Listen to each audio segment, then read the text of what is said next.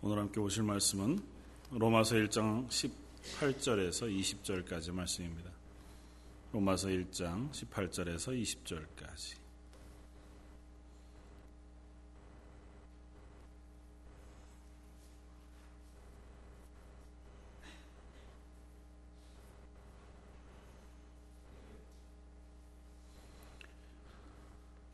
자였으면 한 목소리로 같이 한번 읽겠습니다.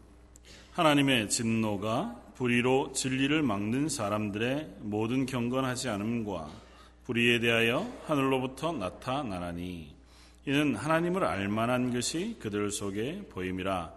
하나님께서 이를 그들에게 보이셨느니라. 창세로부터 그의 보이지 아니하는 것들 곧 그의 영원하신 능력과 신성이 그가 만드신 만물에 분명히 보여 알려졌나니 그러므로 그들이 핑계하지 못할지니라. 아멘. 음, 진노하시는 하나님이라는 제목으로 어, 로마서 1장 18절부터 20절의 말씀을 함께 나누기를 원합니다. 어, 떻게 보면 어, 오늘 말씀에 앞서서 우리가 한번 스스로에게 질문해 볼 것이 있습니다. 그건 뭐냐 하면 아, 나는 과연 그리스도가 필요한가? 아니, 나에게 아니면 나의 삶에 예수 그리스도가 간절히 필요한가? 어, 우리가 예수를 믿는 사람들이고 또 교회에 출석해서 예수 그리스도로 인하여 구원받은 사람들이니까 어리석은 질문이 될지 모르지만 어, 이 예수 그리스도가 내게 너무도 간절히 필요하다는 어, 고백이 없으면 또 그것이 우리 속에서 재차 확인되지 않으면 뭐 우리 우리가 아, 살아가는 신앙하는 우리의 삶과 신앙 생활 속에서 하나님의 은혜와 하나님의 구원 그리고 하나님이 그 구원을 계시하신 하나님의 말씀에 대한 올바른 이해에 도달하는 것은 거의 불가능하다는 것을 우리가 인지해야 합니다. 현대 사회가 어, 예수 그리스도의 십자가의 복음 음, 뭐 너무도 분명하고 너무도 확실하며 너무도 놀라운 구원의 말씀이지만 받아들이지 않는 이유는 내게 그 예수 그리스도의 십자가가 필요하지 않기 때문입니다. 아마 그렇겠죠. 그게 너무도 내게 필요하다는 것이 절감되어진다면, 그게 내 속에서부터 인정되어진다면, 뭐 어떤 방식으로든 어, 정도의 차이는 있겠지만 관심을 가지고 어, 그것에 대하여 알려고 하거나 혹은 그걸 받아들이려고 할 터인데 일단 그것이 나와 상관없다거나 그것이 나에게 큰 의미가 없다 혹은 나에게 필요가 없다고 생각하기 때문에 그것조차 관심을 갖지 않고 들으려고 하지 않고 들어도 내 것으로 받아들여 어, 드리려고 하지 않는다고 하는 것을 우리가 생각해 볼 수 있습니다. 그래서 사도 바울이 로마에 있는 교회에 편지하면서 난 너희들에게도 이 복음 전하기를 원한다고 고백하고 그 복음에 대해 이제 차례로 진술해 가려고 하는데 그 진술의 첫머리, 어쩌면 대전제를 선포한 이후에 16절, 17절, 그리고 18절부터 이제 3장에 이르는 긴 말씀 동안 그 복음이 필요한 이유에 대하여 먼저 쓰고 있습니다. 왜냐하면 예수 그리스도가 당신에게 십자가의 복음이 당신에게 필요한 이유가 먼저 우리 속에 확인이 되어져야 그래야 십자가의 복음을 받아들일 수 있고 그것을 받으려고 할 것이기 때문에 사도 바울이 그렇게 어, 이야기를 어, 써 내려가고 있다는 것입니다. 그래서 오늘 본문을 우리가 어, 읽으면서 또 앞으로 이 본문들을 우리가 함께 묵상해 가면서 나에게도 똑같은 질문을 해 보았으면 좋겠습니다. 지금 나에게 그리스도는 과연 간절히 필요한 존재인가? 이렇게 얘기하니까 좀 어, 말이 좀 그 어색한데 어쨌든 예수 그리스도가 나에게 정말 간절히 사모할 만한 정말 내게 소중하게 필요한 존재인가? 내가 그가 아니면 예수 그리스도의 십자가가 아니면 현재 내 삶이 기반을 잃어버린다고 하는 절박함이 있는가? 뭐 조금 정난하게 얘기하면 내가 예수 그리스도가 아니면 당장 죽어서 지옥 갈 거라고 하던 확실한 그 두려움이 있는가? 예수 그리스도가 아니면 내가 하나님 앞에 구원을 얻지 못하고 영원한 형벌 지옥에 내 던져 버릴 존재라는 사실에 대한 두려움이 내게 있는가? 어, 떤 사람에겐 믿음 없음으로 이야기되었지만 내가 과연 정말 구원받은 게 확실할까? 어, 구원받지 못했으면 어떻게 하나? 내가 나 스스로에게 속고 있는 것이면 어떻게 하나? 내가 그냥 감정적으로만 어, 예수 그리스도를 알고 정말 하나님이 날 구원하신 게 아니면 어떻게 할까 하는 그런 두려움이 내게 있는가? 뭐 그게 사실은 믿음의 일정한 수준에 아, 있는 저와 여러분들에게 사실 그런 두려움이 없죠. 이미 구원의 확신이 있는 사람들이고 그것에 대한 담대함이 있는 사람들임에도 불구하고 사실은 그 구원의 확신은 그 전제가 그것이 없으면 죽을 것이라고 하는 두려움에서 출발하기도 한다는 것입니다. 그 사실이 우리에게 먼저 확인이 되어져야 한다는 것이고 그런 의미에서 오늘 본문의 사도 바울은 18절을 이렇게 시작합니다. 하나님의 진노가 불의로 진리를 막는 사람들의 모든 경건하지 않음과 불의에 대하여 하늘로부터 나타난다. 로마에 있는 교회에 편지하면서 16절부터 20절까지는 어떻게 보면 어, 차근차근 어, 계획된 대로 하나님이 우리를 향하여 보여주신 하나님의 계시를 거꾸로 하나씩 설명해 가고 있는 것 같아 보입니다. 16절은 이렇게 합니다. 내가 복음을 부끄러워하지 아니한다. 뭐 좀 긍정적으로 표현한다면 나는 이 복음이 너무 너무 어, 자랑스럽다. 어떠한 상황이 돼도 내가 이 복음만은 거절하지 않고 부끄러워하지 아니하고 이것을 소중히 자랑하며 살아갈 것이다. 왜 그러냐? 왜 그러냐고 하는 질문에 이 복음은 모든 믿는 자에게 구원을 주시는 하나님의 능력이 되기 때문이다. 내 복음을 자랑할 수밖에 없는 이유는 이 복음이 죽어가는 나에게 구원을 베푸시는 하나님의 능력이기 때문이라는 겁니다. 조금 더 구체적으로는 내가 그냥 내버려 두면 죽어서 시체로 아니면 영원한 지옥에 던져질 만한 존재지만 이 복음 때문에 내가 그 죽음에서 옮겨져서 하나님과 영원한 삶을 사는 생명으로 옮겨졌기 때문에 이 복음이 내겐 너무도 소중합니다. 왜 구원이 필요합니까? 왜 인간은 그 당신은 아니면 우리들 복음이 없으면 죽음에 넘겨진 존재입니까? 그것이 오늘 본문의 말씀입니다. 하나님의 진노가 우리에게 있기 때문입니다. 뒤에 다른 설명이 있지만 그냥 뭉뚱그려서 얘기하면 이것입니다. 인류는 하나님의 진노 아래 있기 때문입니다. 그 하나님의 진노를 피하고 그것을 면하기 위하여 우리는 하나님의 구원이 필요합니다. 하나님의 능력, 하나님의 의가 나타난 예수 그리스도 십자가의 복음이 필요하다는 겁니다. 그럼 하나님은 왜 우리에게 진노하십니까? 그것이 오늘 본문의 말씀입니다. 이는 19절 하나님을 알만한 것이 그들 속에 보임이라.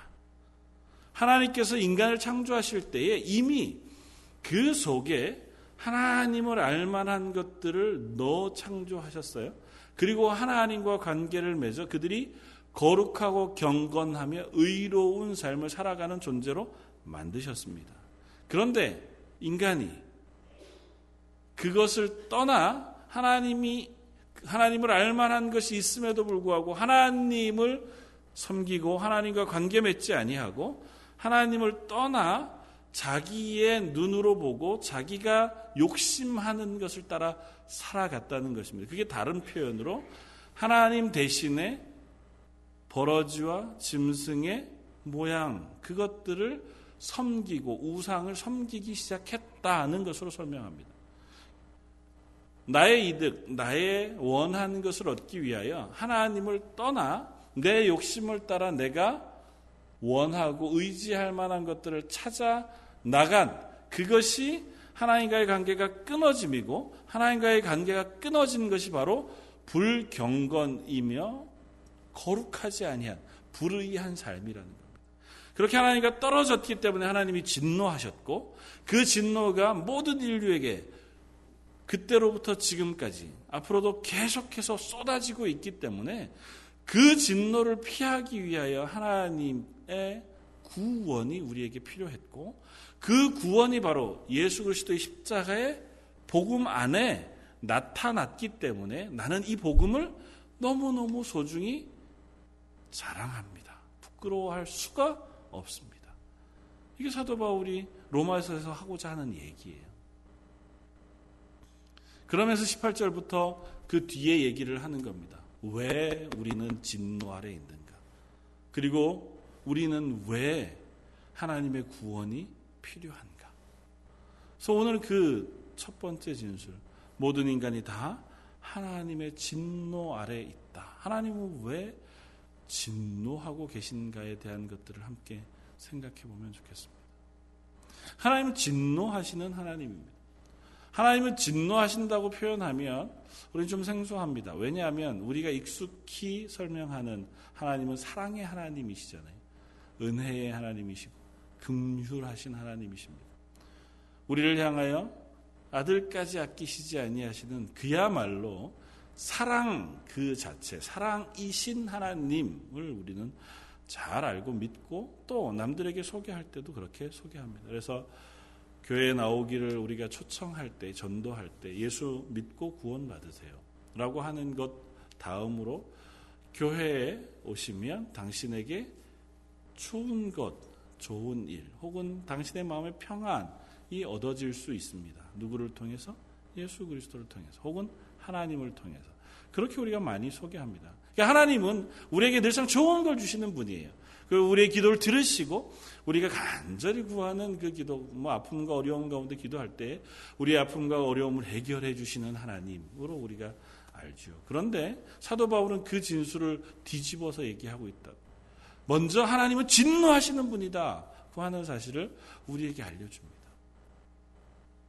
하나님의 진노는 우리가 인간이 가지고 있는 분노 혹은 인간이 가지고 있는 뭐 화를 냄 그것과는 전혀 다른 성질의 것이라고 하는 것을 먼저 전제해야 합니다. 왜냐하면 그게 전제되지 않으면 하나님은 또그 당신을 향해서 기분 나쁘게 하는 존재들을 향하여 화내시고 어, 뭐, 뭐 이런 것 때문에 스스로 분노하시는 분이시구나라고 생각해 버리면 하나님의 진노라는 것이 설명되지 않기 때문에 하나님의 진노는 하나님의 성품 때문에 나타나는 겁니다. 하나님은 거룩한 분이시고 공의로운 분이시며 하나님은 경건, 예, 하나님 의로운 하나님이시기 때문에 그것을 어기고 혹은 그것께 그것에 반대되는 죄를 미워하시지 않을 수 없는 하나님이세요. 그러니까 죄를 미워하심이라는 것이 진노로 설명되어지는 겁니다. 하나님이 진노하신다는 건 죄에 대하여 진노하시는 거예요. 그러니까 하나님이 존경받지 못하셨다거나 아니면 하나님이 다른 누군가와 비, 뭐 다른 신과 비교해 보아서 혹은 인간들이 하나님을 향하여 뭐 어, 잘못했기 때문에 하나님이 진노하시는 것 그것도 뭐 일면 맞는 설명이긴 하지만 하나님의 진노는 그런 개념에서 설명이라기 이전에 하나님의 성품이 거룩하시고 의로우시기 때문에 거룩하지 아니하고 의롭지 아니한 죄라고 하는 것에 대하여 분노, 진노하시는 겁니다. 하나님은 진노하신다는 것은 우리가 그 하나님의 거룩하심, 하나님의 성품에 합당하지 않기 때문에 당하게 되어지는 결론이에요. 그런데 그 진노에 대하여 우리가 아, 또한 가지 더 생각해야 할 것은 이 진노는 결코 징계가 아니라는 겁니다. 벌이 아니라는 거예요. 물론 징, 징계 부분도 있죠. 그러나 궁극적인 목표는 이 진노가 우리를 향하신 하나님의 사랑이라는 사실을 우리가 기억해야 합니다. 오늘 본문은 그 이야기를 하려고 하는 겁니다. 하나님께서 온 인류를 향하여 여전히 진노하시는 하나님이라는 것이 설명되어짐과 아울러서 그 진노하시는 하나님께서 우리를 향하여 긍휼을 베푸신다고 하는 사실을 이 진노를 가지고 설명하려고 하는 겁니다. 진노에는 두 가지 측면이 있다는 거죠. 하나는 이 세상 가운데 하나님과의 관계가 깨어지고 범죄하며 불경건한 그 존재들을 향하여 쏟으시는 하나님의 심판, 그것으로서의 진노와 그 진노를 통해서 그 자리에서 옮겨 하나님께로 되돌아오게 하는 하나님의 사랑으로서의 진노를 우리에게 두 가지로 동일하게 설명해 주고 있다는 것입니다. 그래서 우리는 이 진노를 어, 바라볼 때 내 속에 하나님께서 허락하시는 그 두 가지의 가르침들을 생각해야 할 겁니다. 하나는 하나님의 진노는 예전에 끝난 것이거나 혹은 순간순간마다 주어지는 것이 아니라 지금도 지속적으로 우리들에게 쏟아지고 있는 것이라는 사실을 기억해야 합니다. 하나님의 진노는 조금 이따 우리가 살펴보겠지만 진노를 우리에게 쏟으시는 방법이 조금 달라서 우리들이 현재 내가 진노 가운데 있다는 것을 깨닫지 못할 수도 있지만 그러나 하나님은 창세로부터 마지막 심판에 이를 때까지 이 땅을 향하여 하나님의 진노를 쏟아내고 계시다는 사실을 우리는 기억해야 합니다. 그냥 화를 계속 내고 계신 하나님이 아니라 이 세상의 죄악을 극도로 미워하시고 싫어하시고 그것을 향하여 노를 발하시는 하나님, 을 우리가 두려워해야 합니다. 그래서 우리는 먼저 우리가 은밀히 범하는 죄들 혹은 우리가 하나님 앞에서 경건치 아니함에 대한 경고를 이 말씀을 통해서 먼저 받아야 할 겁니다. 우리가 그리스도인임에도 불구하고 우리는 하나님 앞에 설 때마다 진노하시는 하나님에 대한 두려움을 우리는 기억해야 합니다. 하나님은 결코 우리에게 좋은 것들만 주시고 우리에게 좋은 것들만 주실 때 그때만 우리와 관계 있고 그 외에는 우리와 관계 없이 떨어져 계신 멀리 계신 하나님이 아니라는 사실을 우리가 알아야 합니다. 하나님은 24시간 아니 우리의 머리털이 조성되기도 전부터 어머니의 태 속에서부터 우리가 영원히 하나님과 동행하는 그때까지 우리와 항상 함께 계시고 우리에게 주목해 바라보시는 하나님이시라는 거죠. 하나님이 때로는 침묵하시고 우리를 우리의 범죄에 대하여 그냥 넘어가시는 것 같아 보인다고 해도 그 하나님께서 우리를 그냥 모른 척해 두고 계신 것일 뿐이지 우리의 죄를 못 보시거나 우리의 죄악과 불경건함, 불건전함, 혹은 거룩하지 아니함, 의롭지 아니함이라고 하는 것에 대하여 그냥 모르시는 것은 아니라는 겁니다. 뭐 두려운 말씀이죠. 자주 말씀드렸지만 헬라 어, 라틴어로 코람데오라고 하는 말씀. 하나님의 존전 앞에서 우리의 삶이 내 하나님의 존전 앞에 서 있는 것이라는 사실을 우리가 늘상 기억해야 한다는 거죠. 종교교육자들은 그 말씀을 그들의 마음속에 심고 살았습니다. 내가 어디에 있든지 무엇을 하든지 어떤 장소 어떤 상황 속에 있든지 나는 하나님 앞에 있는 사람이다. 그 하는 사실을 우리가 기억해야 한다는 거죠. 근데 그게 참 쉽지 않습니다. 저도 그렇고 여러분들도 그렇고. 24시간 하나님이 내 눈앞에 계시다. 혹은 내 생각과 심지어는 은밀한 곳에서 벌어지는 내 마음 속에 그 모든 것 가치도 다 아시는 하나님이시라는 사실을 우리는 사실 자주 잊어먹고 삽니다. 아니, 알아도 실감하지 못합니다. 왜냐하면 하나님이 그때마다 우리에게 보응하시는 분이 아니시기 때문에. 하나님이 진노하시는 것은 세 가지 방법으로 우리에게 하십니다. 하나는 내버려 두십니다. 그건 조금 이따 우리가 살펴볼 겁니다. 또 하나는 하나님은 그 진노를 계속해서 쌓아두십니다. 오늘 보면 뒤에 가면 2장 5절은 이렇게 어, 씁니다. 다만 내 고집과 회개하지 아니한 마음을 따라 진노의 날 곧 하나님의 의로우신 심판이 나타나는 그날에 임할 진노를 내게 쌓는도다. 하나님께서 우리에게 회개를 알게 해 주시지 아니하면 그리고 그 하나님 앞에 회개함으로 그 인자하심과 우리를 용서하심 앞에 우리가 서지 아니하면 우리가 어떻게 해요?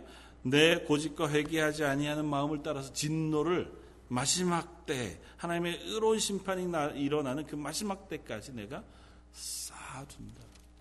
하나님 그때 그때마다 우리의 죄악에 대하여 심판하시고 진노하시고 그것을 그 징벌하시는 것이 아니라 차곡차곡 쌓아두고 계시다고요.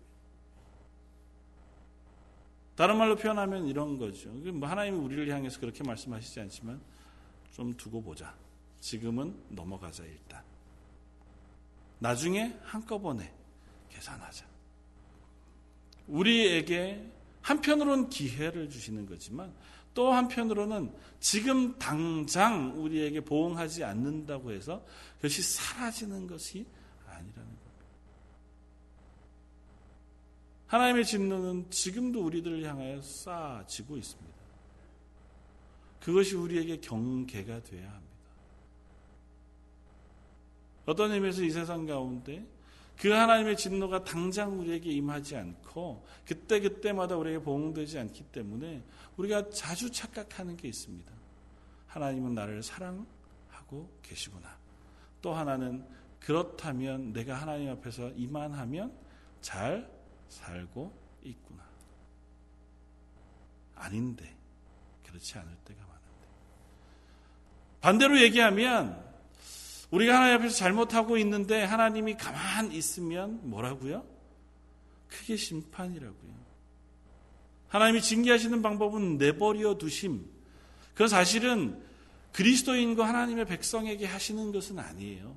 오늘 본문에 나타나는 그 뒷 말씀은 이렇게 얘기합니다. 24절. 그러므로 하나님께서 그들의 마음의 정욕대로 더러움에 내버려 두사.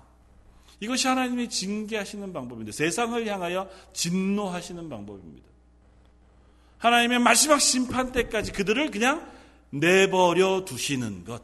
그것이 최종적인 진노입니다. 그들이 그 죄악을 회개할 기회를 얻지 못하고 자기가 거룩하지 않으며 불경건하고 불의한 상태로 살아가는 그대로 내버려 두사 마지막 심판 때에 그들이 하나님 앞에 쌓은 그 모든 진노로 인하여 영원한 멸망으로 떨어지도록 내버려 두시는 것, 그것이 하나님의 진노입니다. 이 세상에 하나님 없이 살아가는, 하나님 없이 자기의 욕심대로 자기의 생각대로 살아가는 이들을 향한 하나님의 진노의 최종적인 모습입니다. 만약에 우리가 그러하다면 우리 회개해야 합니다. 저나 여러분들은 자주 그렇죠.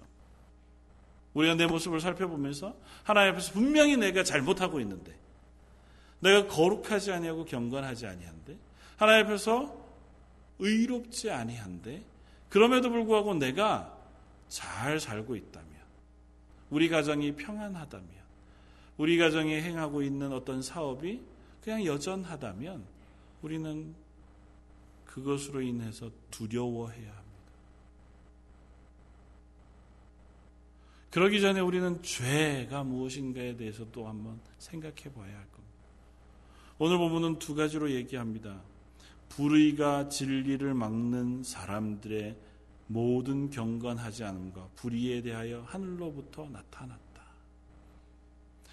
하나님의 진노가 누구에게 나타났냐 하면 불의로 진리를 막는 사람들에게 나타났어요. 불의로 진리를 막는 사람들은 그냥 간단하게 표현하면 죄, 죄악으로 하나님의 진리, 그것을 막는 사람들이라고 생각하면 좋고, 그래도 무방할 겁니다.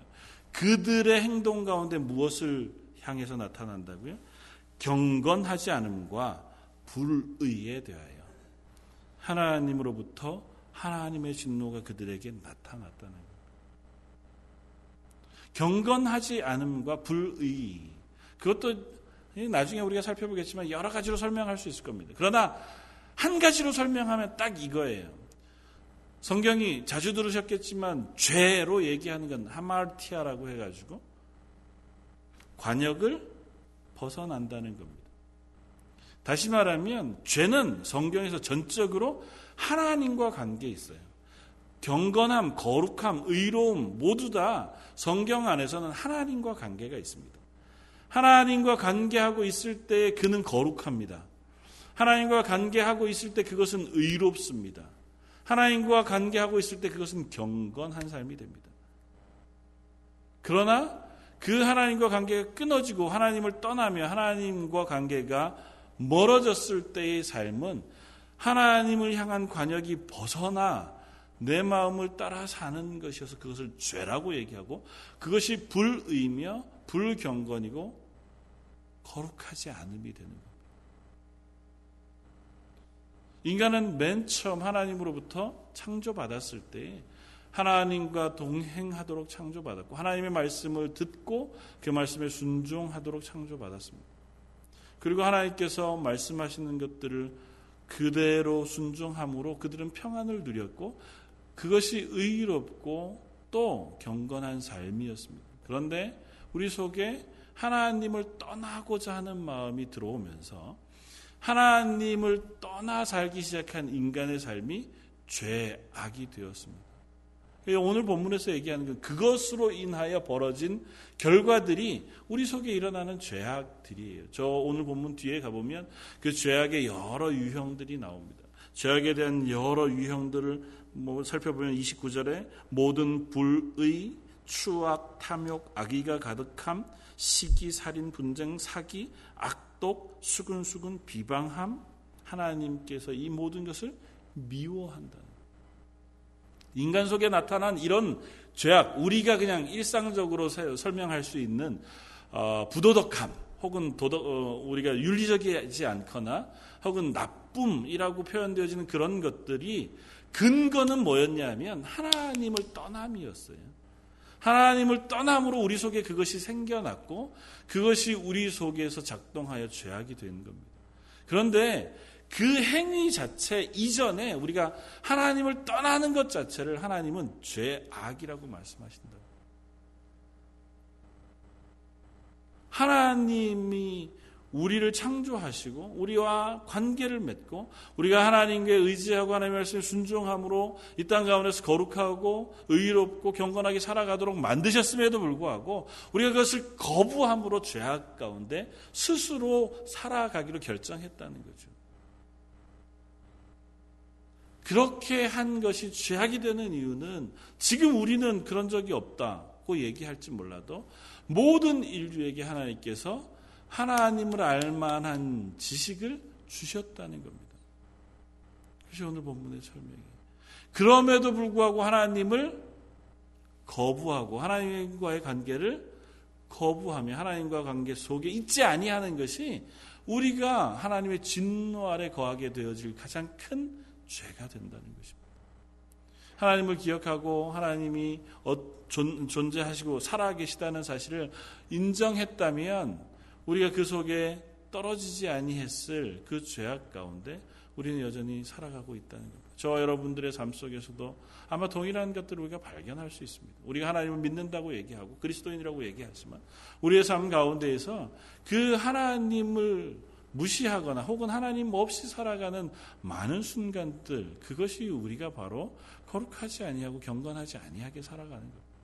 심지어 우리는 하나님의 특별한 계시, 특별 계신 성경 말씀을 알고 하나님께서 우리에게 말씀하시며 하나님과 대화하고 동행할 수 있는 그 삶을 배웠음에도 불구하고 그럼에도 불구하고 우리가 하나님과 동행하지 아니하고 하나님을 거부하고 살아간다면 그것이 바로 불경건과 또 불의가 되어질 것이라는 것. 저 여러분들이 이 말씀을 주목해서 바라봐야 하나님을 떠난다고 하는 것. 그냥 내가 살인하고 아니면 다른 사람들에게 사기치고 아니면 도둑질을 한다거나 나쁜 말을 내뱉고 시기와 질투를 한다거나 하는 그런 우리의 마음 속에 어떤 도덕적 윤리적인 잣대로서의 죄 이전에 우리는 하나님을 근본적으로 싫어하는 그 죄를 범하고 있다고. 하나님이 살아계시다는 사실을 근본적으로 거부하려고 한다고. 내가 하나님 앞에 살아가고 있다는 사실을 스스로가 인정하지 않는다고요. 그러니까 범죄한다고요. 저와 여러분들 역시 그 속에서 아직도 헤어나지 못한다고요. 우리가 때로는 분노할 때에 그, 그때에 우리는 그 사실을 살짝 망각합니다. 하나님이 살아계셔서 내 행동과 내 마음을 아시고 보신다는 사실을 우리가 순간 잊어먹기 때문에 저주의 말을 내뱉는 거잖아요. 그 하나님이 지금 나를 바라보고 계신다는 사실을 내가 애써 무시하기 때문에 사람들을 향하여 때로는 거친 말을 내뱉기도 하고 미움을 내 속에서 쏟아내기도 하는 것 아니겠습니까? 내 안에 있는 욕심을 따라서 얼마든지 이런저런 결정을 하는 이유도 그 욕심을 따라 결정하는 것을 극도로 싫어하시고 미워하시는 하나님이 내 눈앞에 살아계시다는 사실을 살짝 외면하기 때문이라고. 그 모든 것의 근본적인 이유는 우리가 하나님과 관계가 친밀하지 않기 때문에 하나님이 내 삶 속에 멀리 계시기 때문에 우리는 그런 죄악 가운데 살아가게 되어진다는 것입니다. 하나님 그것을 죄악이라고 얘기하고 그것을 향하여 하나님 진노하시는 하나님이라고 말씀하신다. 저 여러분들 이 말씀을 귀담아 들을 수 있길 바랍니다. 그리고 우리가 이것 때문에 사실은 전도해야 합니다. 우리의 사랑하는 가정, 내 사랑하는 가족들 중에 누군가가 이 사실을 전혀 모르고 이것과 전혀 관계없이 자기 마음대로 살아간다면 우리는 분명히 그를 위하여 경, 기도하고 또 그를 향하여 전도해야 합니다. 그렇게 살아가는 것이 하나님의 진노를 쌓아가는 것인 것을 우리가 안다면 그 진노로부터 벗어나도록 그에게 경고하고 그를 그곳에서 건져내야 합니다. 그것을 우리가 전도라고 얘기하잖아요. 전도는 그가 하나님을 알게 되므로 그의 인생에 물질적인 복이 쏟아지고 그의 마음에 평안이 넘쳐나며 그의 몸이 건강해지는 그 자리로 사람을 데리고 오는 것을 전도라고 얘기하지 않고 죽어가고 지금 진노가 쏟아지는 그 망할 도시, 망할 삶의 자리에서 거기를 피해 생명의 자리로 오도록 경고하고 그를 이끌어내는 것을 전도라고 얘기한다고. 성경에 있는 그림, 명확한 그림을 우리는 알잖아요. 아브라함이 롯을 향하여 했던 것. 롯이 자기의 아내와 자기의 딸들과 사위들을 향하여 했던 것. 그것이 바로 전도라고요. 지금 당장 이 성에 하나님의 진노가 쏟아져서 유황불이 쏟아져 이 도시가 멸망할 거예요. 그들을 강권해서라도 손을 어, 잡아서라도 그 도시를 빠져나오는 것 그것이 전도라고요. 하나님의 진노가 지금 이 땅 가운데 쏟아지고 있는 그 가운데에서도 평안히 안연하게 즐겁게 행복하게 살아가고 있는 이들에게 그렇지 아니하다는 사실을 알리는 것 그것이 전도라고요. 근데 우리조차 그러지 않으니까. 우리조차 그런 것에 대한 필요를 못 느끼니까 그것에 대하여 생각하지 않고 그것에 대하여 우리가 기억하지 않으니까 우리 스스로를 향해서도 그렇게 잘 하지 않습니다. 뭐 저를 바라봐도 그래요. 제 삶 속에서 하지 말아야 하고 벗어나야 하며 떠나야 할 자리들 그 속에서도 자주 못 떠나고 여전히 그 가운데서 어 뭐 하나님 앞에서 불경공 불의의 삶을 살아가고 죄악 가운데 있는 그 습관들을 버리지 못하는 것, 때로는 분노하며 사람들을 향하여 내가 바르지 못한 일들을 행하는 것 역시 똑같습니다. 그 자리에 하나님 살아계셔서 그것을 미워하시고 싫어하시고 진노하신다는 사실을 머리로는 알지만 멀리 계시기에 내가 간과하고 있는 거예요. 내 눈으로 살짝 감고 내 마음을 살짝 덮어두고 그냥 지나가고 있는 거죠. 그래도 아무렇지도 않아요. 그래도 별 무리 없이 우리의 인생이 사라지고 있다. 그것이 두렵다는 사실 우리가 깨닫지 못합니다. 그것은 너무너무 두려운 것입니다. 우리가 조금 아까 보았던 것처럼 하나님은 우리를 향하여 진노를 쌓고 계시다는 것입니다. 그리고 하나님은 그것을 때로 덮어두십니다. 뒤에 로마서 2장 16절은 또 이렇게 이야기합니다. 곧 나의 복음에 이른 바와 같이 하나님이 예수 그리스도로 말미암아 사람들의 은밀한 것을 심판하시는 그날에 대하여 얘기합니다. 마지막 날 우리의 은밀한 것들을 그냥 낱낱이 드러내서 다 까발려 지금 현재 우리가 범한 죄를 다 드러내셔서 징계하시지 않고 은밀한 것들을 덮어두세요. 그러나 덮어두시되 마지막 그 날에 우리의 그 모든 죄악을 드러내어 심판하신다. 하나님은 여전히 은밀하게 덮어두심으로 우리에게 진노를 쌓고. 내가 지금 나를 속이고 남들을 속이고 그것이 만천하에 공개되지 않는다고 해서 그 죄가 공소시효가 끝나 지나가 버리는 것 되지 않는다고요. 하나님 우리의 태어남과 죽음 이르는 모든 시간들을 다 하나님의 공의 가운데에서 심판하실 것이라고 말씀하신다. 그렇기 때문에 요한계시록에서 우리가 보았던 것처럼 하나님의 심판의 그날에 그 두렵고 무서운 심판 앞에 누가 설 것인가 그렇게 얘기한다고. 저나 여러분들이 한번 생각해 보세요.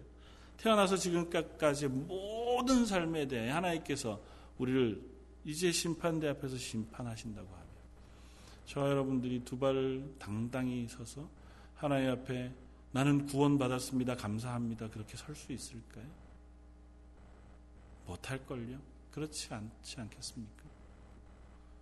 우리가 지은 그 모든 죄, 마음속에 은밀하게 범한 죄, 혹은 내 속에 있는 남들에게 숨기워지고 드러나지 않았던 모든 것까지 낱낱이 공개되어진다면 그것이 바로 우리가 영원한 형벌을 당하는 지옥의 삶과 조금도 다르지 않을 것입니다.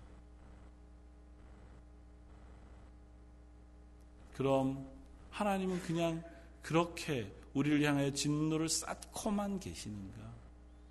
그렇지 않습니다. 그렇지 않기 때문에 로마서가 우리에게 소중한 것. 로마서 5장 9절 한번 찾아보겠습니다.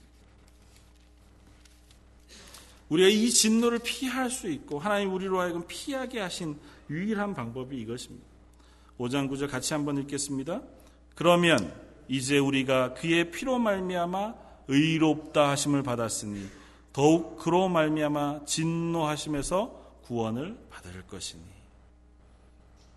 우리를 진노하심에서 구원하실 그 구원을 이렇게 말씀하신다. 누구 때문에? 예수 그리스도의 피로 말미암아.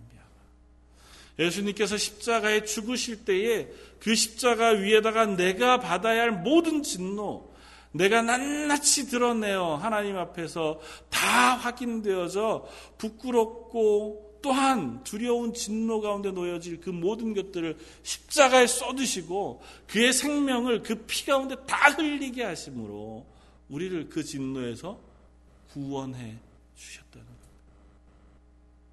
그렇게 구원하신 그 구원은 지금 우리의 삶으로 소급되어 적용되어집니다. 그래서 지금 우리의 삶이 하나님 앞에서 구원받은 감격을 누리며 살아가는 인생들이 되어진 거예요.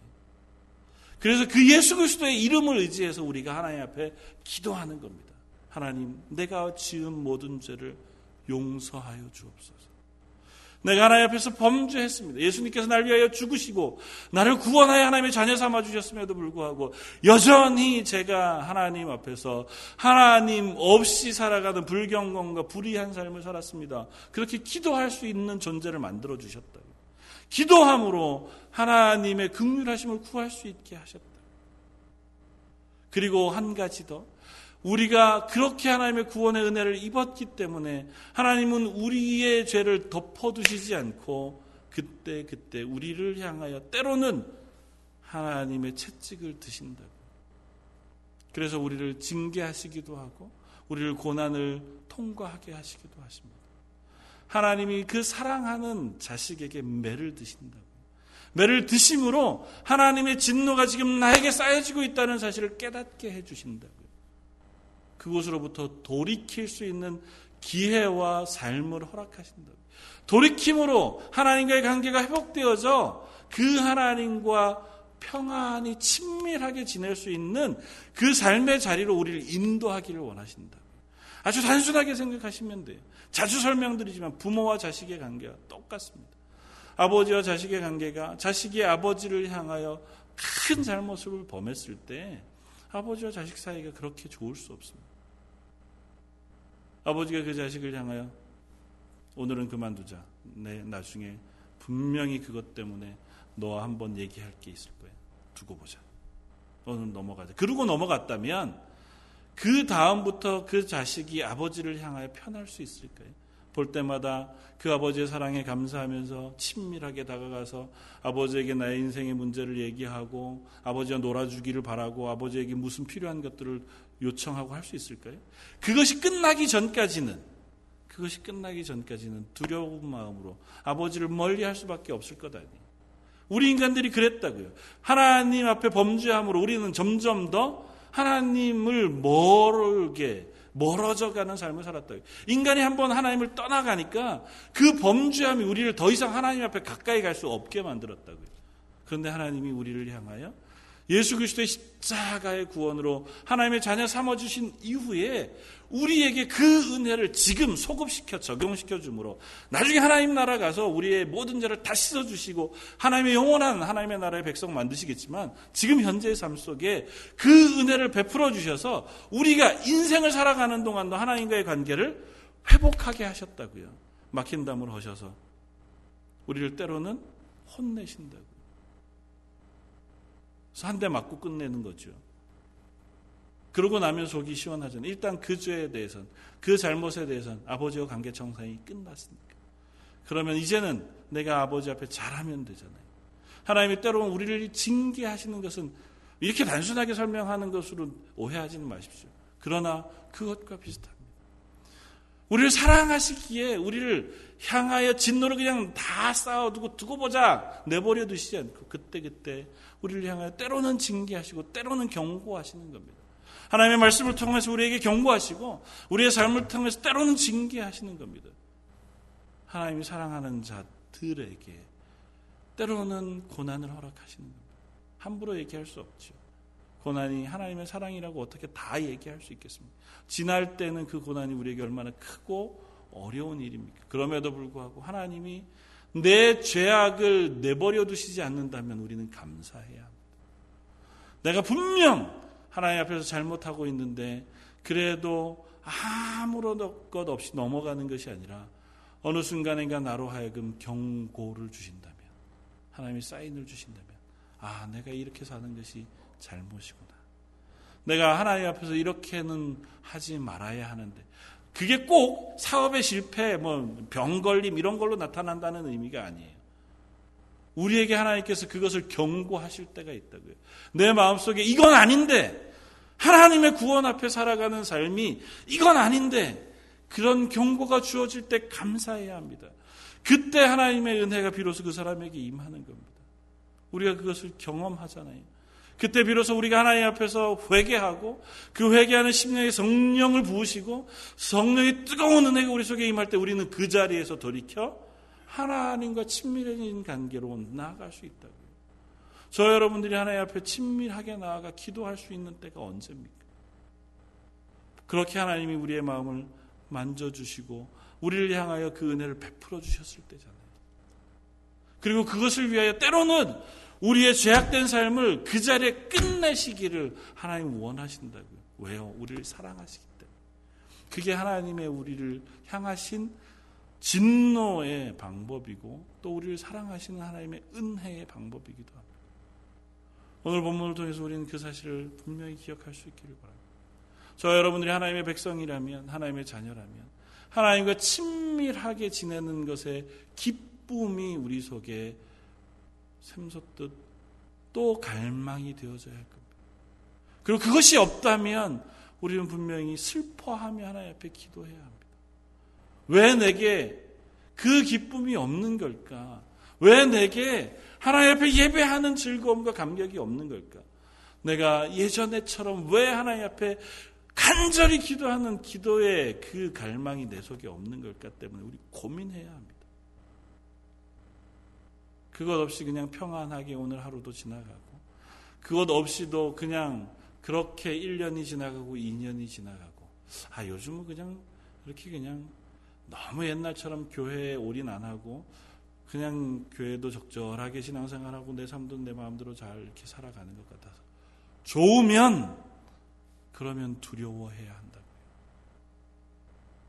하나님과의 우리 하나님과 우리의 관계는 결코 그렇게 떨어져 있을 수 없습니다. 하나님이 우리 속에 함께 동행하시기를 원하시고 그걸 통하여 우리가 하나님의 영광을 드러내기를 원하시는 하나님이 결코 이만큼 자리를 떨어뜨려서 너는 거기서 네 마음대로 살아라. 내가 가끔 가다가 너에게 찾아가서 너 원하는 게 있으면 은혜를 베풀어 주고 너 필요한 게 있으면 부탁을 들어 줄게. 그렇게 안 하신다고요. 그건 아무것도 아니에요. 하나님 우리에게 베푸시는 것 가운데 아주 0.0001%도 안 되는 거라고요.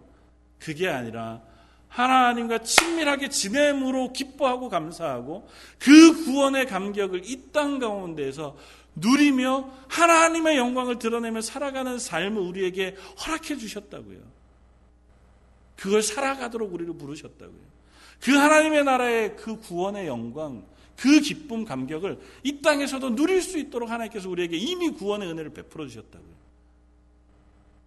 그럼에도 불구하고 우리가 전혀 그것에 대한 갈망이 없다면, 그것에 대한 안타까움이 없다면, 정말 우리는 가슴을 치고 하나님 앞에 기도해야 할지 모릅니다. 하나님, 제발 저를 사랑해 주십시오. 저를 외면치 말아 주십시오.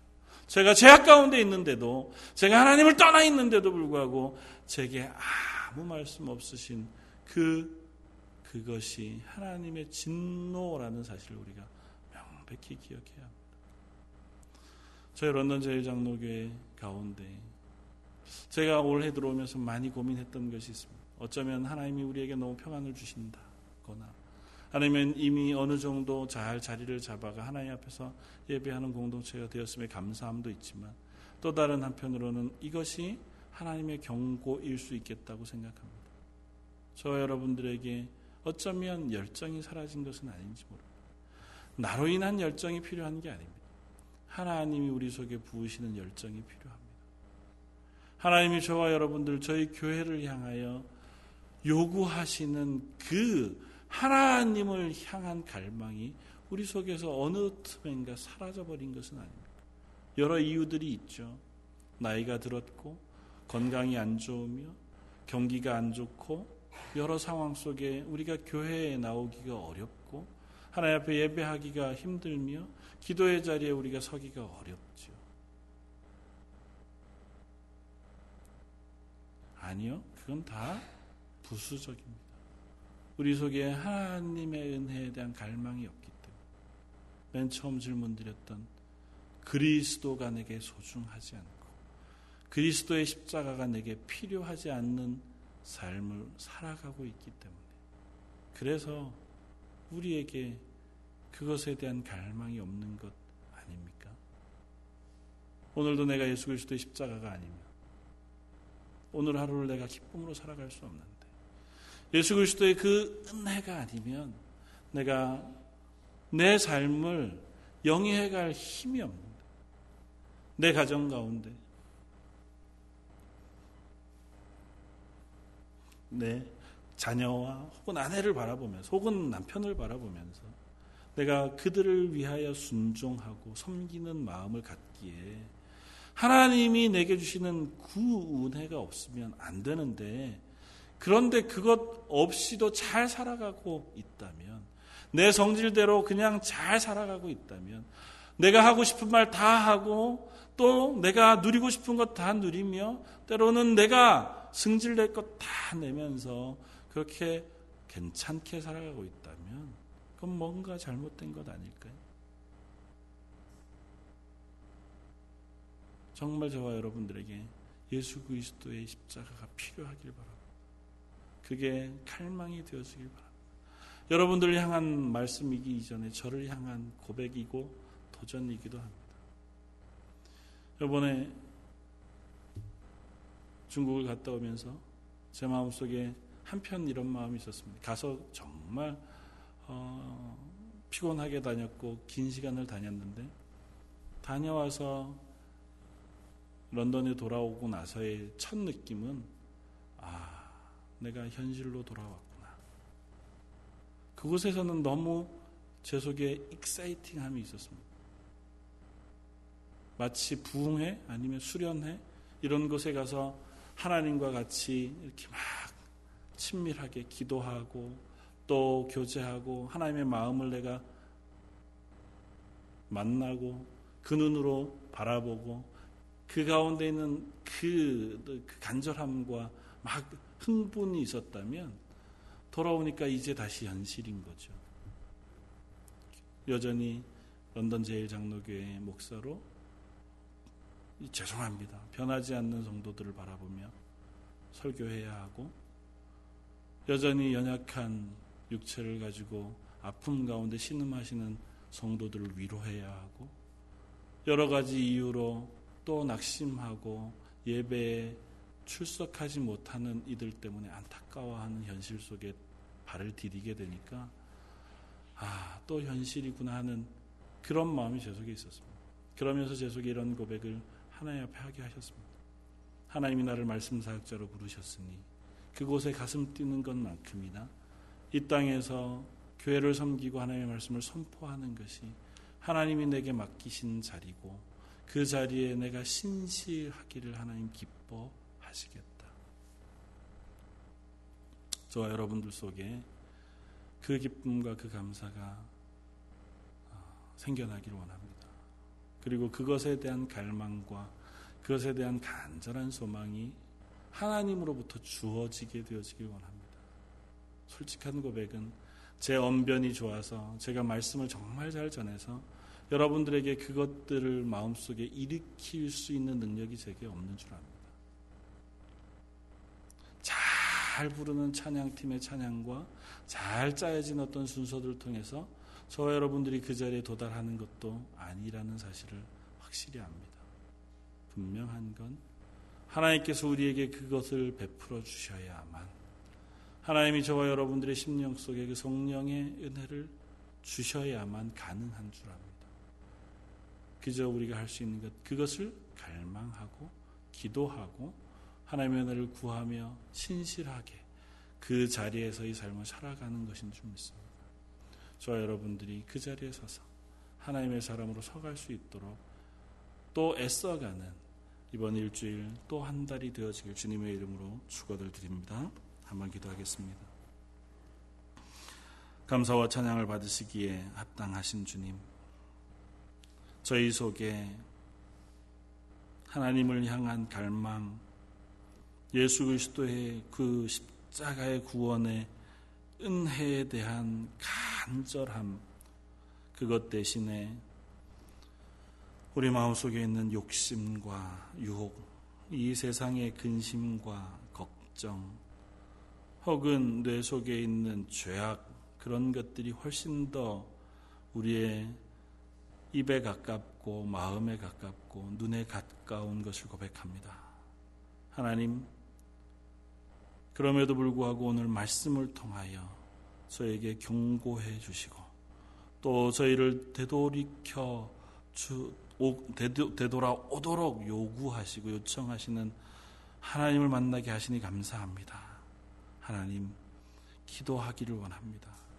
저희가 그 사실을 회복하기를 원합니다.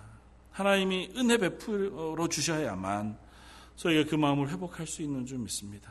하나님이 그렇게 우리를 향하여 성령의 은혜를 부어주셔야 하나님을 향한 갈망과 하나님의 영광을 향한 소망이 저희 속에 생겨날 줄 믿습니다. 저와 저희 런던 제일 장로교의 모든 성도들, 특별히 수요 예배에 참석한 하나님의 사람들에게 하나님 그 은혜를 베풀어 주옵소서. 그것을 소망할 수 있도록 하나님 앞에 서게 하여 주옵소서. 모든 말씀 예수님 이름으로 기도드립니다. 아멘.